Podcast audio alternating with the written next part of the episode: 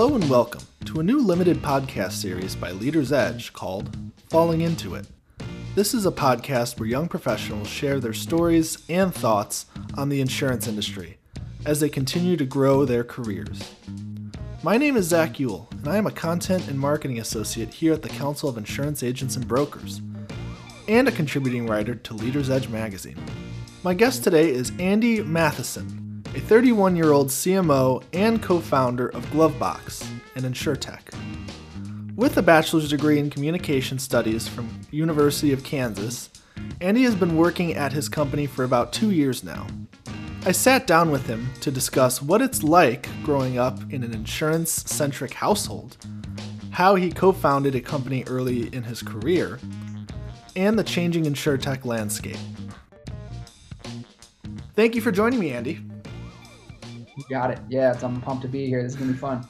Yeah. So, my first question as I understand, your father started the agency you would later work at, and you currently work with your brother at Glovebox. Growing up in a family full of insurance agents, how did that impact your outlook on life? Did you feel a pressure to join the same industry as your family?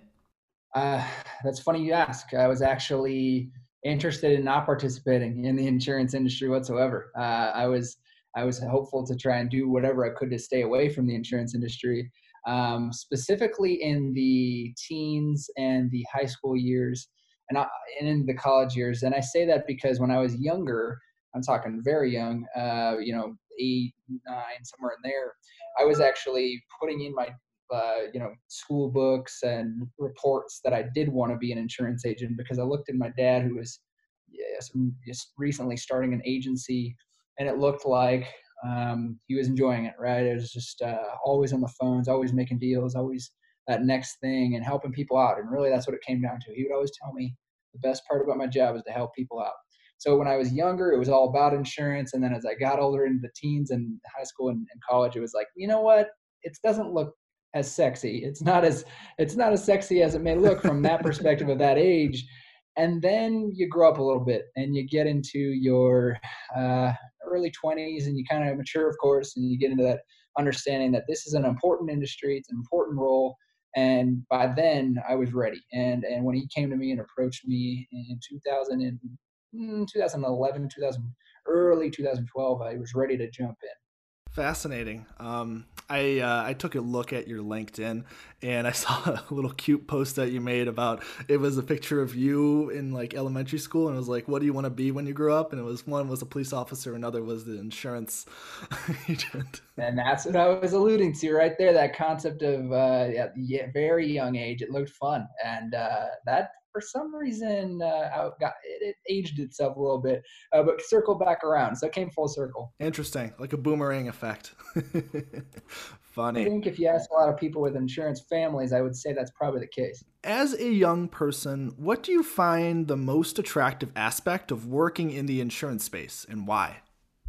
Um, I think it's interesting to see how, and this word gets tossed around a lot, antiquated it is and it gets tossed around so recent or so frequently because it's it's certainly true.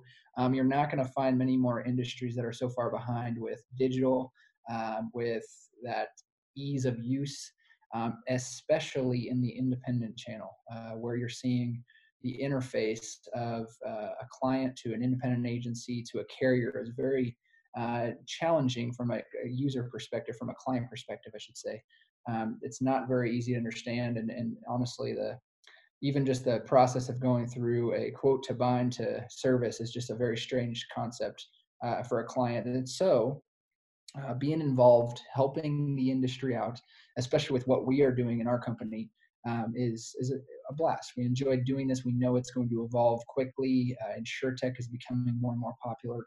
And everything is kind of coming together um, over the past uh, year or two. So it's it's been a, a interesting to kind of keep the eye on the prize with with that concept in mind. Sure, and that brings me segues me in my into right into my next question. What brought you to co-founding Glovebox? I love that question, and it's really because when we owned and operated our own insurance agency alongside my brother and my dad, um, we were noticing a few things. Uh, we were growing quickly. We were growing at uh, at least over a million dollars a month in new business premium, and that was specific to personal lines. Uh, so we were a 95 plus percent uh, personal line shop, and that meant we were bringing on a lot of clients every single month. And we noticed um, our customer service team was overworked, um, truly um, taking on a ton of what we call tier one customer service requests every single day. Um, and tier one service requests can be anything from, hey, can you send me my auto ID card? Can you send me my deck page? Can you send me uh, information on how to make a claim or how to pay a bill? And we knew that these tasks uh, were just could be delegated uh, delegated to technology. Um, and so we did not have a great digital platform for clients to self-service, do what they need to do on their own time, on in, in their own space. Um, and so we knew we had to branch off, sell the agency, and start something um, that would help the industry. And that's where Glovebox comes in. Um, really, just a quick, uh, you know, quick spiel on what that is. It's a self-service platform specific to the independent channel that is connected to all carriers. So you have a technology that has carrier features and insurance agency features inside of one ecosphere.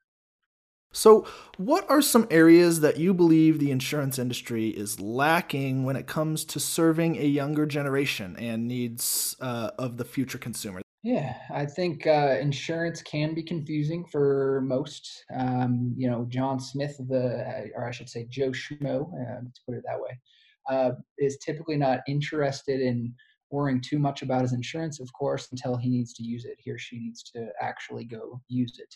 Um, and that being said, making insurance sexy. And I kind of talked about that on the front end. Uh, but you're seeing companies like Lemonade, companies like Hippo, uh, you know, just to name a couple, uh, that are making it more um, appealing and to making the younger generations become more interested in, in making it uh, a priority. Um, and so that's certainly something that needs to be focused on is that um, marketing aspect, and that's where I come into play with my role at, at Glovebox. But um, ensuring that it's a, a, on a digital platform that allows them to get to it easily and use it within you know a short amount of time. That time span it matters quite a bit if they're going to be using it as a uh, kind of that front end uh, interface. Sure. So that's uh, kind of the analysis I have in mind. So uh, you've been discussing personal lines or insurtechs in the in the sense of uh, personal lines. Um, what I'm interested is in you told me that Glovebox would be moving uh, from serving personal lines into a commercial space. Uh, what lines are you going to be working with? Are you going to be working with small, medium, and large businesses? I mean, you just made the comparison of Joe Schmo, um, but obviously Joe Schmo is is different than an actual uh, large company. Uh, well, let's put it this way. Uh, when we, again, were managing and operating our agency, uh, being that we were way more than a majority of uh, personal lines, we knew that that was the easy, low hanging fruit to find a solution on. So, Glovebox, the ability to manage your insurance regardless of the uh, carrier that you have policies with, specific to uh, the product. So, right now, you can manage your home and your auto um, and your umbrella and your toys, uh, you know, RVs, boats, those types of things. Um, so you can manage all those inside of your Glovebox app for your independent agency. Um, but we are going to be adding life, health, and commercial uh, to manage any product in those spaces here in the next mm, 30 to 60 days, really uh, pushing hard to get that out quick. Um, so when you're going to see that available, it's going to allow for an interface uh, that is going to say, hey, you know, if you have these other products, life, health, commercial, click here to manage those products. And when you click, you're either going to be getting a quote from your agency on those products, the independent agency that you have policies with, or you're going to be able to select your carrier and go ahead and manage it right there. Um, so it's going to give you some options. It's really going to round out the um, you know, obviously the P&C, but life and health uh, aspect of, of managing insurance policies. So, specific to what commercial is going to look like, um, you know, uh, as a user, you're going to be able to request certifications, um, being able to get uh, your documents quickly and easily, uh, pay a bill, start a claim.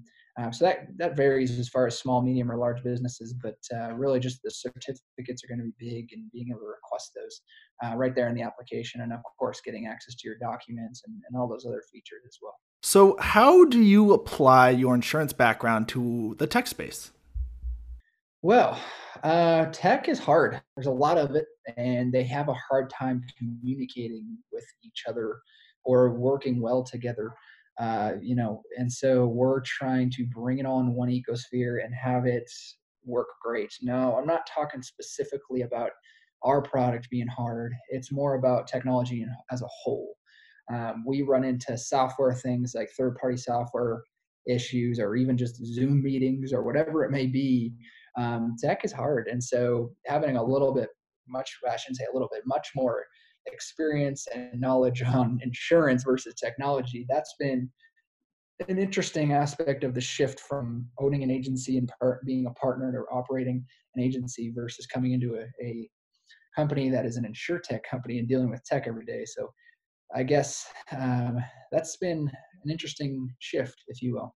What do you see for the digitization of the industry in the next five to 10 years?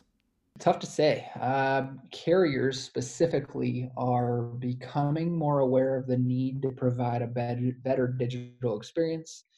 Kind of starts with the carriers. Um, you name the carrier, they're probably in the process of building a better experience um, for their clients. Um, so we are trying to push them along. I know the agencies are, and getting those things like APIs set up. APIs allow for better integrations and you know better transfer of data and such uh, from their systems over to the third parties. Um, and so I would say the digitization is probably becoming um, um, I think it's coming into a funnel of just like their fo- the focus, right? The focus of that being front and center for these carriers to, to implement ASAP. They're already behind the times. They are just putting a lot of money and effort toward that now. And so I think it's going to speed up when you see um, what's been going on with certain carriers with their involvement in insurtech and involvement in their own uh, proprietary systems and acquisitions and um, and so that's that's happening a lot faster. And so it's in the next few years, I think you're going to see a lot of um, more help and and solutions for independent agents specifically that can utilize these uh, you know all these platforms that are coming forward, specific from carriers. So essentially, just business is happening faster and quicker than ever before. Yeah, and that's kind of the obvious uh, response, but it really is money and support is getting pushed there. And uh, COVID obviously helped that because client experience means everything, whether it's sales, service, you know, what claims, whatever it may be. And so that's that's where companies are headed, and it's happening very quickly right now. You are still pretty young into your professional career. Are there any spaces in insurance that you could see yourself working in in the future? Um, outside of Glovebox, which is obviously my baby, uh, you know, co-founder, CMO, hope to be doing this for as long as possible. Well, let's say let's say your baby your baby grows up.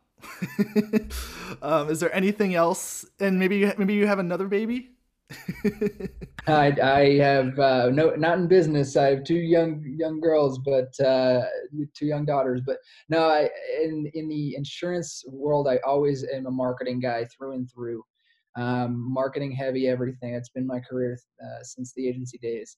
So you can probably envision some sort of a role, uh, chief marketing officer, or like um, you know, similar role, and maybe another uh, type of a company. And insurtech is very interesting. Uh, so it's probably where you could see that uh, that that future looking. How can the insurance industry attract more young people to work in it right after college?